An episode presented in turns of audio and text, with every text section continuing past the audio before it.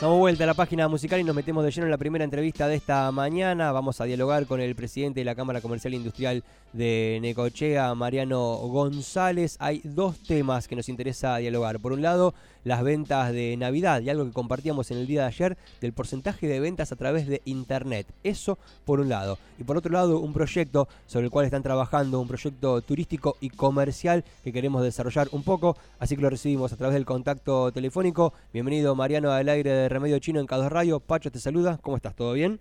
¿Qué tal, Pacho? Buen día a vos y a toda la audiencia.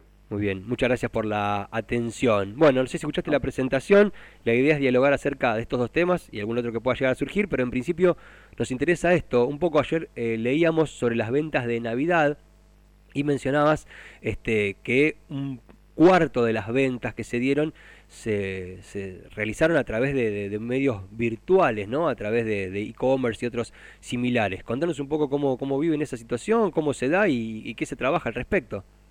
Mira, e-, ese mercado se va aumentando, creció el último año un 5%, que es una locura, ¿no? Para los que es términos comerciales, eh, un 5% es mucho, parece poco, ¿no? Cuando uno lo dice en números, pero en volúmenes es cualquier cantidad estábamos en un 20% de las ventas online, ya estamos en un 25% de las ventas online, hemos tenido, eso es en promedio, ¿no? Hemos tenido meses con mucha más cantidad de ventas, meses con menos ventas, según sean las condiciones.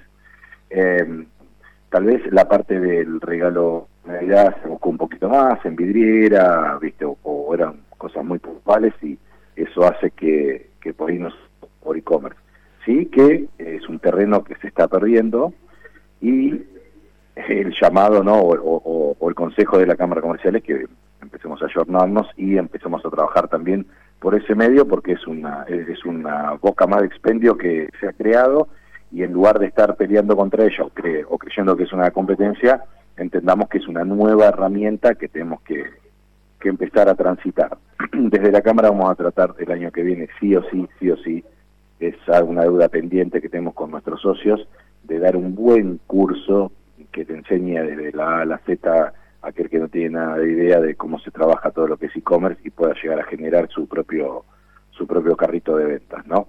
Bien. Eso es parte de la cámara, no hay algo me da culpa, digo, no no logramos dar el curso a tiempo, ponerle pandemia, ponerle de desidia y cosas que han ido pasando en el país con toda la problemática que hemos tenido que no que no lo hemos logrado dar. Estuvimos hablando con un profe hace poco para que el año que viene sí o sí podamos en campaña y dar un buen curso con todo lo que tiene que ver con, con venta online. Bien, muy bien. bueno, por ese lado, pero para que también entendamos que no es que es nuestro enemigo ni nuestra competencia. Claro. Hoy, hoy por hoy es una herramienta más, tenemos que todos aprovecharla y poner nuestros productos y ver cómo, cómo entramos en ese sistema. Sí, ¿por qué te parece que, que, van corriendo un poquito atrás o por qué te parece que al comerciante en eco le cuesta como incluirse dentro de esta dinámica por ahí?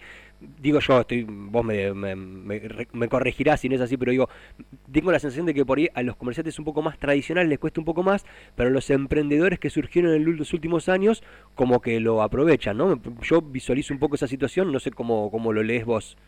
Mira, hay, por un lado es una cuestión generacional, que están súper acostumbrados a, trabajar online, ¿no? Eh, muchas de, estas personas son las que surgieron en la pandemia. Eh, después tenés el, emprendedor, ¿no? Hay diferentes tipos de emprendedores, emprendedores que son más tradicionales, como decís vos, hmm. eh, y emprendedores que, se van poniendo en punta con todos los que son los sistemas.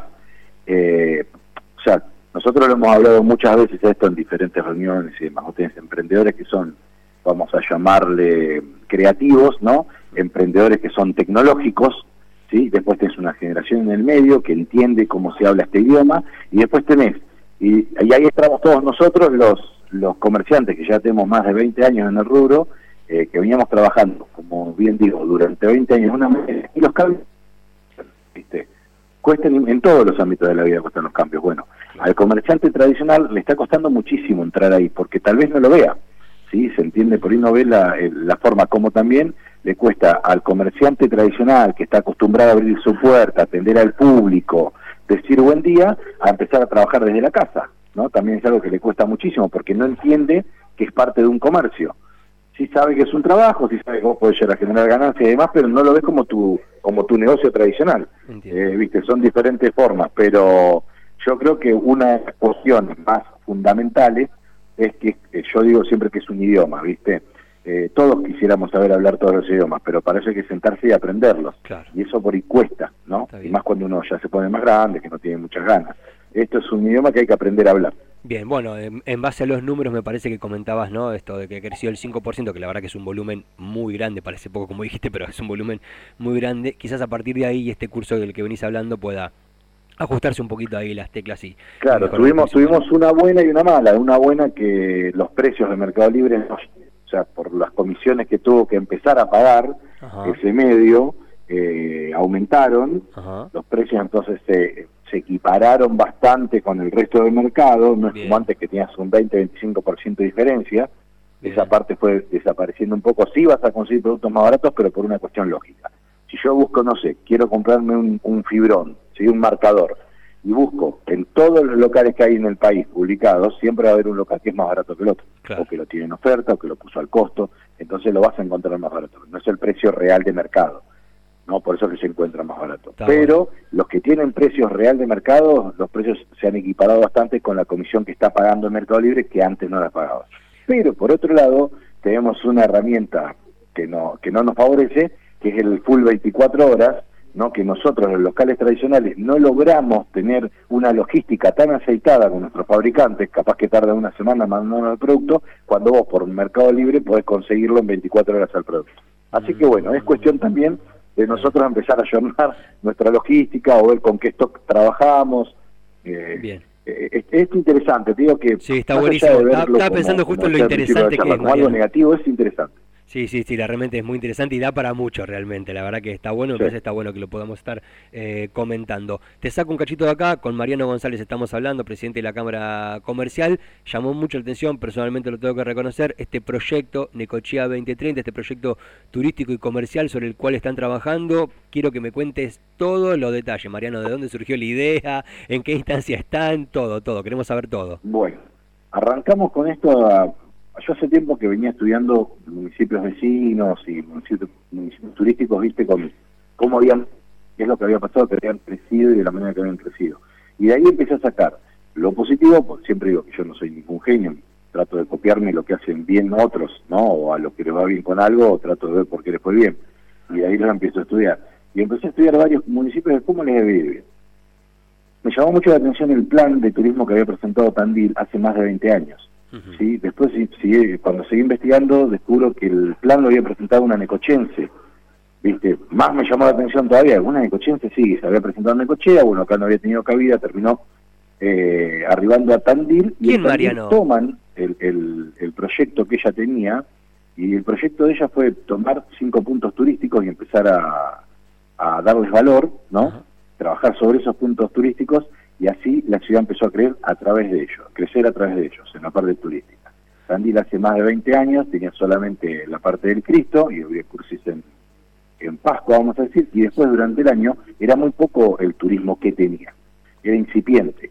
Lo mismo, lo mismo tandilenses, yo hace poco estuve allá y estoy hablando con, con el tandilense en la plaza, viste, sentándome en los bancos y preguntándole a ver cómo veían este crecimiento exuberante de la ciudad y hasta ellos estaban consternados por el crecimiento tan grande que había tenido la ciudad. Después hay unos puntos que, que, también los favorecen como la autopista que lleva muy rápido de Buenos Aires, entonces hay mucha gente que se fue a vivir directamente a Capital, ¿no? Siguen trabajando en Capital, pero esos son temas aparte. Okay. Entonces, cinco puntos turísticos. ¿Y qué hizo? Agarrar, el centinela estaba abandonado, la piedra modiza estaba caída, el, el dique estaba sucio, bueno, las cosas que tenían las puso en valor y sobre eso empezó a construir un, un circuito turístico. Empecé a ver al sudeste de la provincia de Buenos Aires, al sudeste de la provincia de Buenos Aires con, con, lo que es Sierras de la Ventana y toda la comarca, eh, seguí viendo qué había hecho Miramar, qué había hecho Balcarce, qué había, bueno, después en la parte comercial, qué es lo que había hecho Tres Arroyos, San Cayetano, La Prida, La Madrid, empecé a investigar a todos los municipios. Descubro que nos sobran las cosas, Pacho, nos sobra. A ver, comparado con lo que tenían los otros eh, distritos, nos sobra material para hacer lo que querramos. Es increíble el recurso que tiene nuestro distrito. No, no, no nos damos cuenta porque vivimos acá, ¿viste? Pero eh, eh, los otros eh, distritos buscaban, inventaban el recurso, lo tenían que inventar el recurso para poder generar algo y nosotros lo tenemos pero está dormido. Entonces empezamos a hablar en la Cámara junto con Daniel Carrión, que es el titular del Lago de los Cisnes, y Testani, que están en el Paseo de la Ribera, o hay otros eh, miembros más de comisión, de cómo podíamos nosotros, desde la Cámara, presentar un proyecto para la ciudad. Que, no tenga nada que ver ni con la Cámara Comercial, ni con la comisión esta actual, ni con un gobierno de turno, ni nada por el estilo. Que sea un proyecto para Necochea. Entonces, de ahí viene surge el nombre ficticio de Fantasía 2030, que quiere decir que no es inmediato, porque inmediato lamentablemente no se puede hacer nada, no, no hay un cambio que se pueda hacer un día para el otro, no existe, y que trascienda al gobierno actual.